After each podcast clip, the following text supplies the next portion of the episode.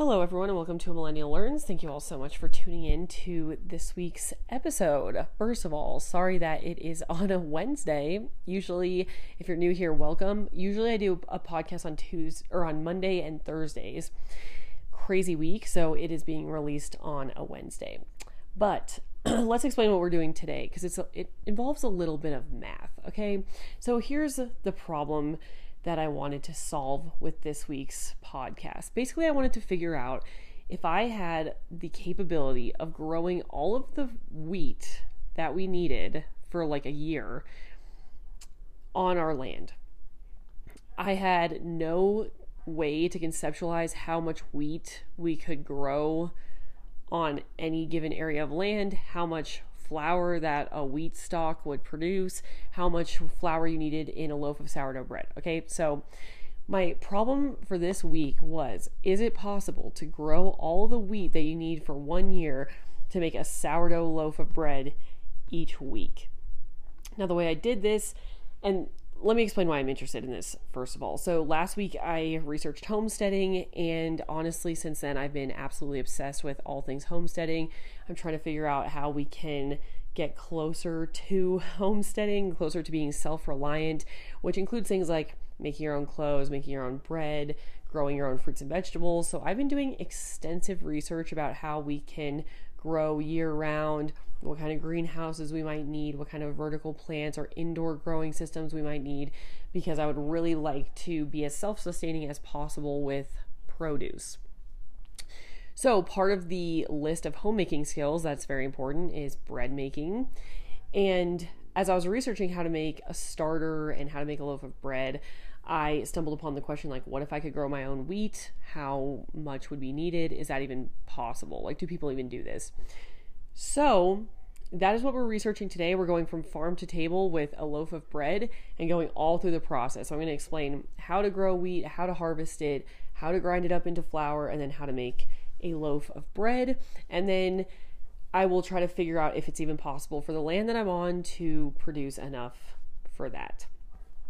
Technically, I'll just give you a little spoiler. Technically, it is, but practically, it's not going to work. So I'll explain all that math to you in the podcast, but I hope you enjoy this episode. And if you are interested in homesteading, drop as many tips as you would like to into my DMs, either about growing or any of the skills related to homesteading, any good accounts that I can follow on Instagram because I am obsessed. Anyway, enjoy the episode.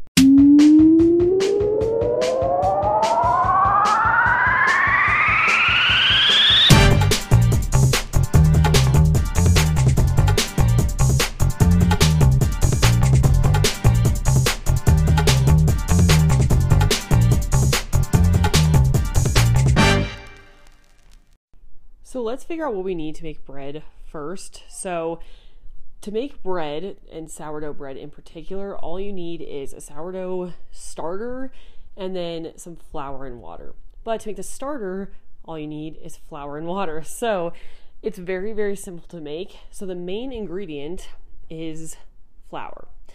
To make flour, you need wheat. So, let's talk about growing wheat. How do you do it? And is this whole thing even possible to grow enough? So, how to grow it? The planting process for wheat is, you know, it can be done in multiple ways. Obviously, it's going to be a little bit different if you have a huge field versus a little hobby farm or, you know, just a mini like standing raised bed that you're planting in. So, I'm going to talk about this as if it's a little hobby farm and you're growing on in the ground as opposed to a raised bed, but it'll more or less follow the same pattern. So the first step to growing it is you are going to take your area of land that you want and you're going to smooth the soil with a rake. Then you're going to dig very long trenches in your field and use natural manure to fertilize where you're going to plant these wheat seeds.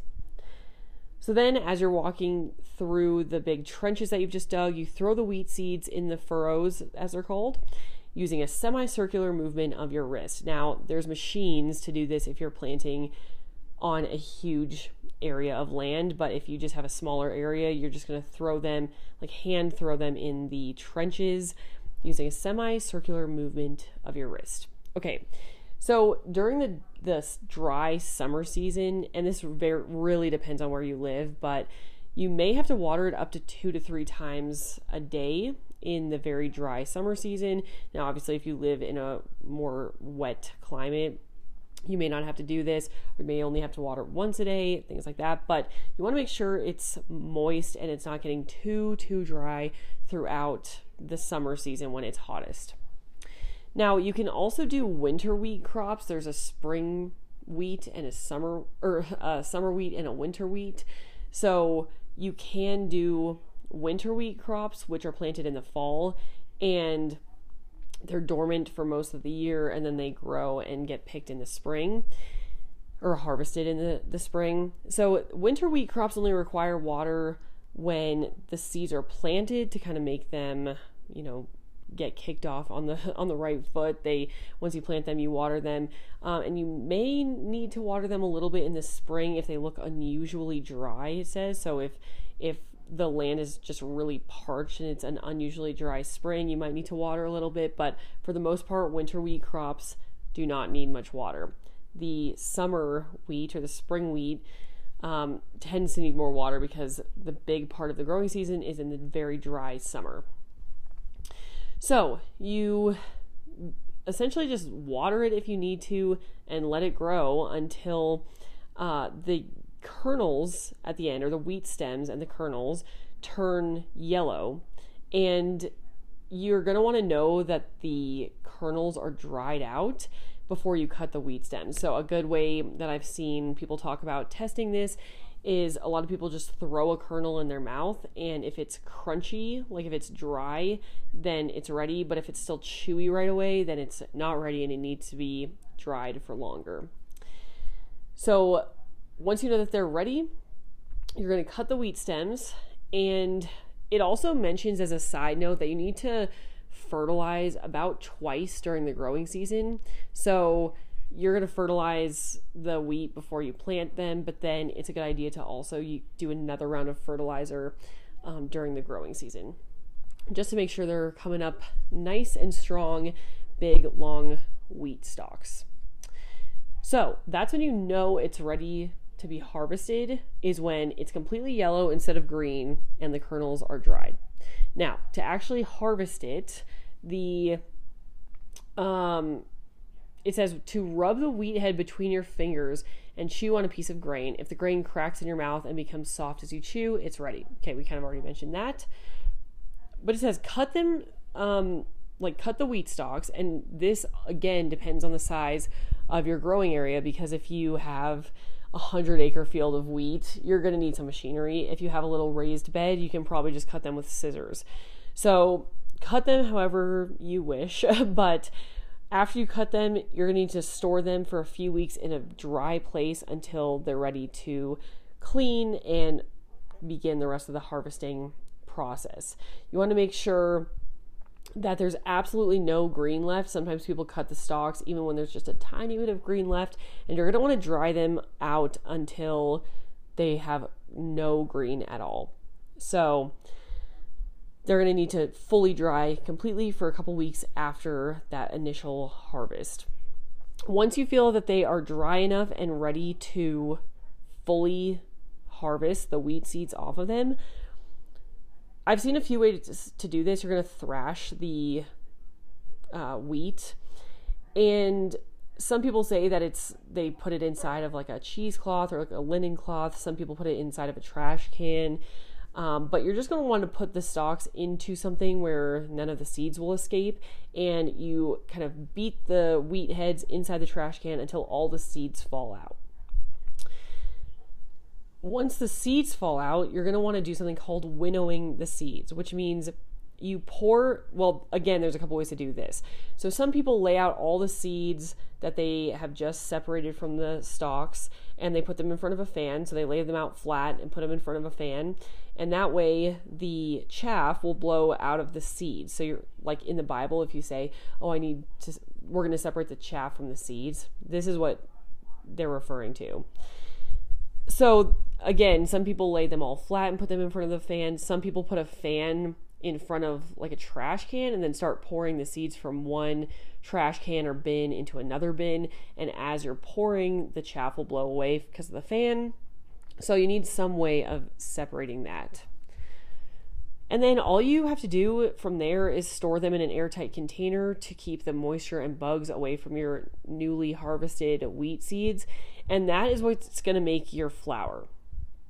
So, to make flour, you can process it one of many ways. You can do like a mortar and pestle, you can put it in a coffee grinder, and sometimes the one note that I would make for this is that if you put it in a coffee grinder, it sounds like it gets it into a nice flour, but it might be a little bit more coarse than you're used to in like store bought flour because they have super, super finely uh, ground flour. But a coffee grinder should get it into enough of a flour consistency and fine enough to be used for baking. So it might not look exactly like the store bought flour, but don't not do not fear, it can still be used.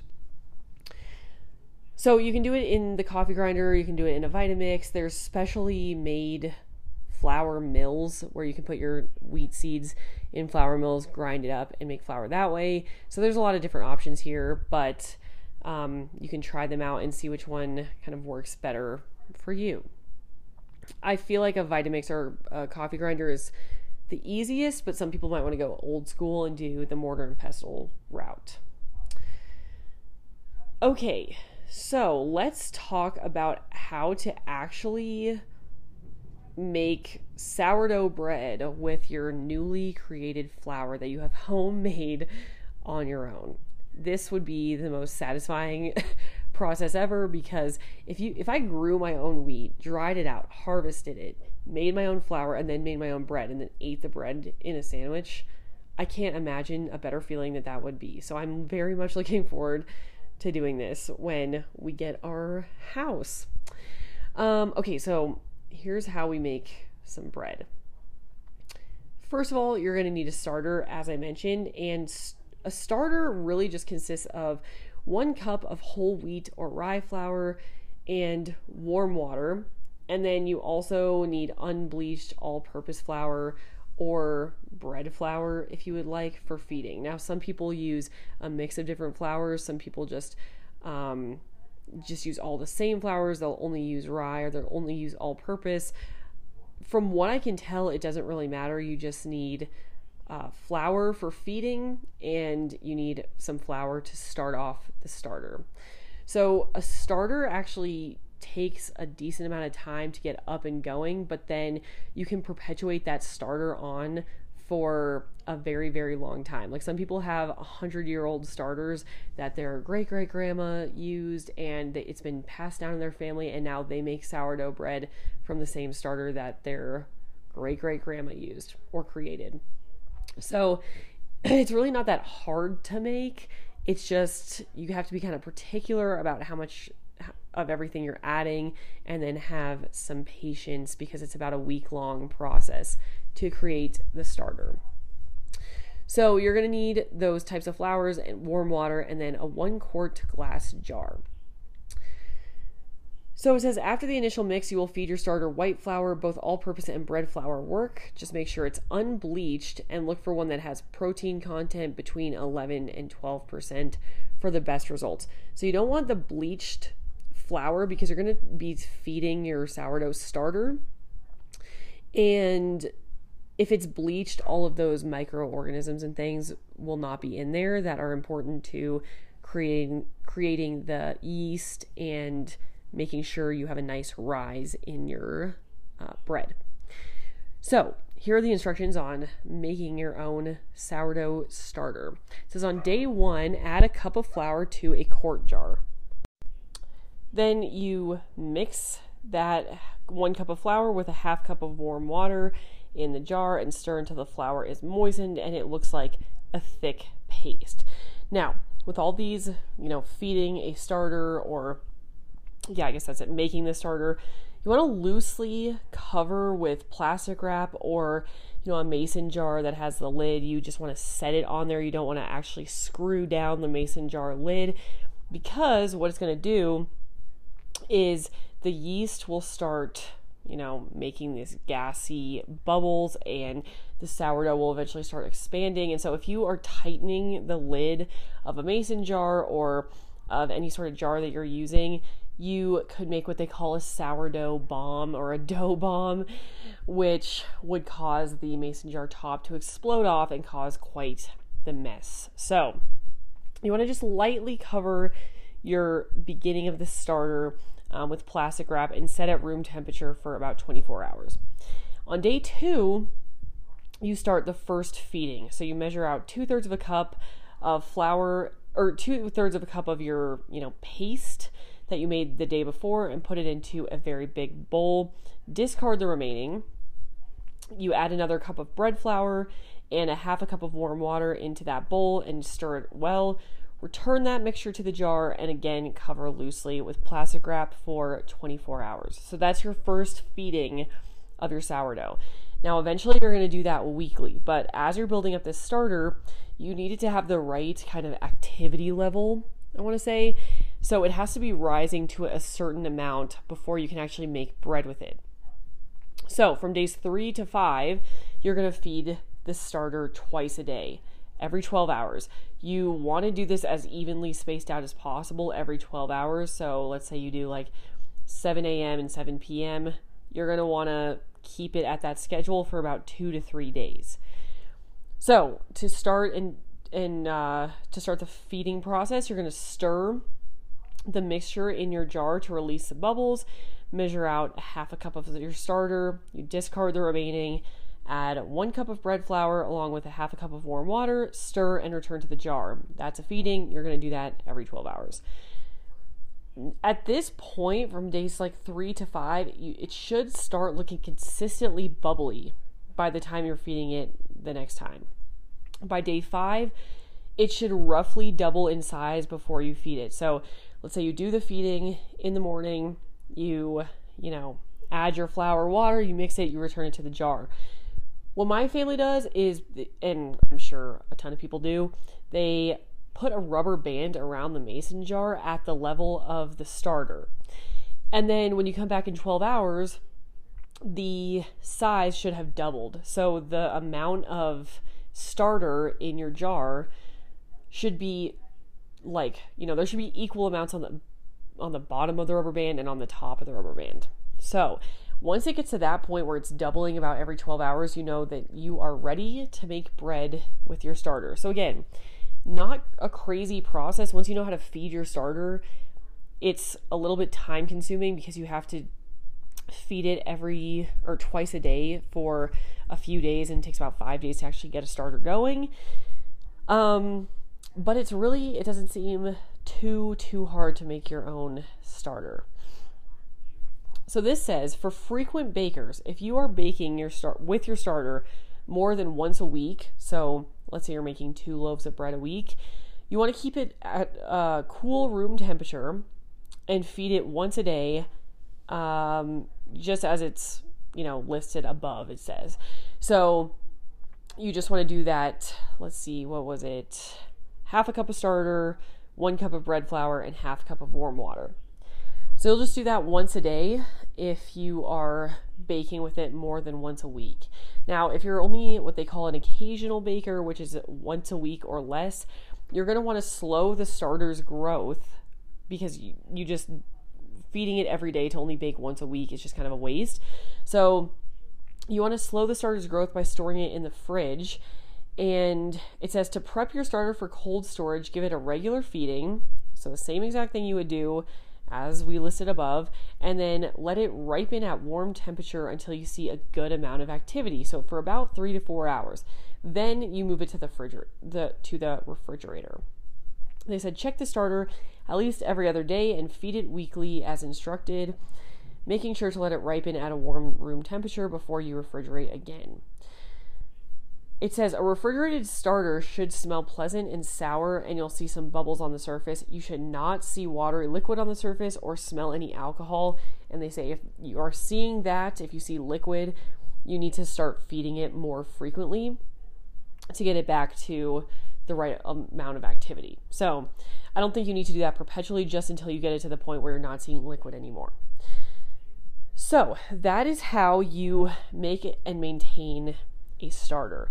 So from that starter, then you can make a lot of different recipes. There's not just, you know, sourdough loaves of bread, there's also sourdough bagels, sourdough waffles, all these things. But you can also make things with that discard. So every time you feed your starter, you're only taking half a cup of starter to actually make your loaf of bread or to feed it. Um, and then you're discarding the rest, which could be, you know, a decent amount of starter. So a lot of people take that discard and make their make recipes and make food items with that starter instead of turning it into a full sourdough loaf of bread. And that is a really good option. I've had a lot I've had discard, you know, waffles and pancakes before and they are just so good and it helps reduce the waste of, you know, you just having to throw away parts of your food. Another thing that I've heard of is feeding that discard to chickens. So uh, the chickens love apparently sourdough discard. Um, and so you can also give it to them or compost it. So, um, and then for a weekly kind of baking recipe, and I'm probably going to get more into this once I actually start making my own bread but you can mix your starter with water, salt, and flour until it's very sticky. You then let the dough rest. You stretch the dough a few times and fold it in on itself. You know, there's a whole process for how long you let it sit and um, and expand before you bake it. So let's just go over quickly a very simple, basic sourdough loaf of bread recipe. So to actually make your loaf, I found this recipe on allrecipes.com. It just says like how to make sourdough bread is a very basic recipe and should give us the framework for how to actually like what times we need to let it rest and sit and what times we need to kind of work the dough. So the first thing is again, you're going to feed your starter. It's always going to start out with feeding your starter. It says pour off about half of the starter and feed it with equal parts flour and water whisk it until it's lump free, and then let the rest and then let it rest in a warm spot until it doubles in size, like we mentioned. So you want to get it your starter to the point that it's doubling in size and then you're good to go. But before you do a single loaf of bread, you need to feed it again, have it double in size.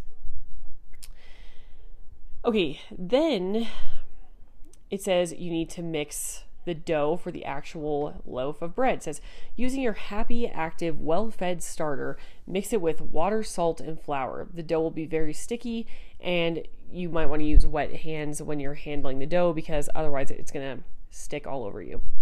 Now, an important thing is I've heard this and I've read this in almost every single sourdough recipe I've looked up is that you want to use a scale as opposed to measuring cups when you measure in your flour because flour can be compressed a lot and so you'd get a lot more flour than you need to. You want to just have a scale so you're getting an exact measurement of how much flour you're using for your bread. So you're going to want to weigh your ingredients.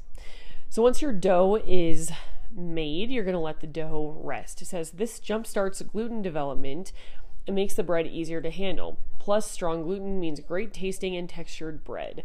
This is when the flour absorbs the water and fully hydrates, developing the gluten form, and enzymes break the starches down into simple sugars. So, this you can rest it from anywhere from 30 minutes to four hours, depending on your recipe and technique.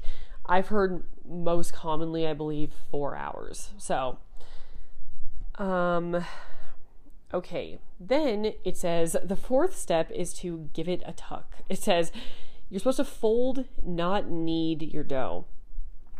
You simply fold over the dough, you fold the dough over on itself a few times. You don't want to work it too much so that the, you know, air goes out and things, but you want to just fold it over on itself a couple of times till it's looking like a nice smooth loaf on the top. Okay, then they have like a pro tip here. It says some folks like a tight crumb when the bread is fairly dense, and others like an open crumb. My oh, this guy, this lady says my hubby likes his bread dense, but I like it light. Um, it says the stronger your gluten development, the more CO2 your bread can trap, and the more air bubbles will appear in your bread. There's a fine line between a good amount of air bubbles and having so many that all of your filling seeps out of your bread. Okay, so I believe that's referring to the wait time. So the less you let it sit, the denser it'll be, and the longer you let it sit, the more airy it will be. So that you can just let it sit based on personal preference. Okay. Then you shape the dough. It says if you're making smaller loaves, lightly dust your work surface with flour and cut the dough in half with a bench scraper or knife. If we're making a large one, you can just place all the dough at once on the um, surface. Fold the dough over towards the center, and basically you're just making it into a nice dough, like loaf shape, by folding it over on itself again. It says flip the dough over and place it smooth side down in your prepared proofing basket, which that's like the kind of wooden basket you see with linen covering it. Um, basically you start shaping it in the proofing basket and then you let it rise. It says the long rise or bulk, fermentation is where the magic happens. This helps develop flavor, structure, and texture in your sourdough. Some folks like to leave their dough in a warm spot, covered with plastic wrap and a clean towel for 3 to 12 hours.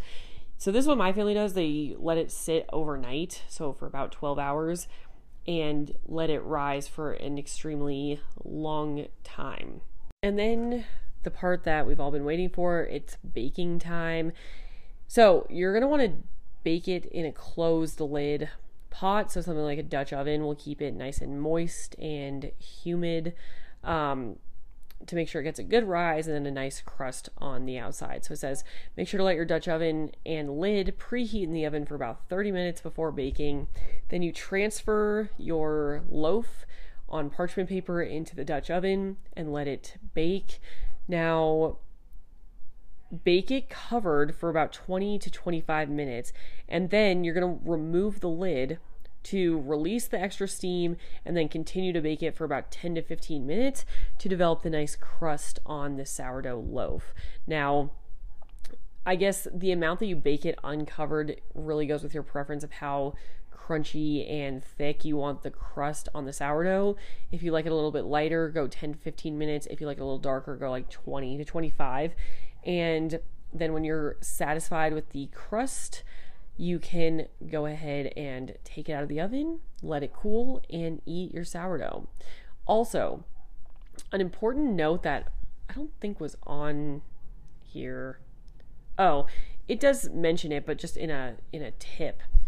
But you're gonna want to score the surface of your dough before you bake it, and before you transfer it um, into the Dutch oven. So what scoring does is it's it's where you basically cut decorative things into the top. It can be as simple or as ornate as you want, but it allows for the dough to expand. And if you don't have deep enough scores in the top of your bread, you may have a pretty kind of deflated looking loaf of sourdough because it just doesn't have uh, it has too much surface tension, you know, to actually fully expand. So you want to have a few deep scores so it'll rise to its full potential. And that is how you make sourdough. So I'm really interested in the process. I'm going to definitely start making it once I move into the new house. Um, because as you can see, like it doesn't seem that hard. It's just pretty time consuming. Like a lot of it's a wait time, like you know, just waiting. Um, but you still have to kind of be babysitting it a little bit, and there's some definite work involved. But it's only a few ingredients. It's not technically that difficult. So I'm excited to make my own sourdough bread. But let's get to the question of if you can grow enough wheat to make one of these sourdough loaves every week for a year. Okay. So, first the, the first thing I need to figure out is how much land makes how much wheat. Like what unit of land makes what unit of wheat. So, I started out my research just saying how much does one acre, how much wheat can you grow on one acre of land? The average is 37.1 bushels of wheat per acre of land. Now, I had no idea what a bushel of wheat entailed, but a bushel of wheat is about 1 million kernels or about 42 pounds of flour. So, one acre corresponds to about 42 pounds of flour. But then the question arises well, how many pounds of flour do you need to make one loaf of bread? So, I'm excluding the amount of flour that you need to make the starter because technically you can just take the discard of someone else's starter, feed it, and now, hey, it's your own starter. So that might be honestly what I end up doing when I start making my sourdough. So you can do this with a lot less flour if you're not making your own starter from scratch. So the way I calculated one loaf of bread, the flour you need for one loaf, is 113 grams for to feed your starter, and then for a lot of recipes I have seen, you add 500 grams of flour per loaf of bread. So you need about 615 grams of flour for one loaf of bread, which includes the starter feed and then the actual recipe for the loaf of bread. And that together equals about 1.32 pounds of flour per loaf of bread. So here's what we know we know that one acre, which is 43,560 square feet, makes 37.1 bushels of wheat uh, in one growing season. Well, 37.1 bushels of wheat is, you know, you multiply that by 42 pounds because one bushel is 42 pounds, and you get that one acre makes about 1,558 pounds of flour. And then you also know that one loaf of bread takes 1.32 pounds of flour. So, the math problem that we're solving here uh, is basically for one loaf of bread a year. I mean, for one loaf of bread each week for a year, you need 69 pounds of flour because it's 1.32 times 52 weeks. Okay, so we need 69 pounds of flour. How many square feet would it take to to grow that? And I'll save you all that math and fractions and stuff. But basically, what I figured out is you need 1,930 square feet of wheat growing area to make one sourdough loaf of bread per week for a year, which seems like a ton. Um, it technically is just 44 feet by 44 feet growing area. Um, which doesn't actually sound that big, but it's way too big to have at our house in our backyard. So it's just not going to be practical to actually do that much growing of wheat. But what I do want to do is just do a subsection of that and maybe make a loaf or two with the wheat that I've grown so that I can practice growing it, harvesting it, grinding it into flour, and then making our sourdough. And then I'll just definitely supplement um, with the store bought flour. So, um, that is the process and that is the math involved for seeing how much we need to grow. Uh, I'm a little bit bummed. I wish we could grow that much on our land, but it is just not practical. Um, you can grow both spring and, or like summer and winter wheat, but it seems very hard to do that kind of transition in the right amount of time. And so I think we're just going to stick with with growing just a little bit of the summer spring wheat. Um, and then making whatever we can with that. So I hope you enjoyed this episode. I hope you enjoyed these farm to table um, podcasts. I'm going to do some more about things like canning and dehydrating vegetables, pickling vegetables, things like that, because again, I'm just very, very interested in all these homesteading skills. So that's all for this week's episode, and thank you all for listening. Bye, everyone.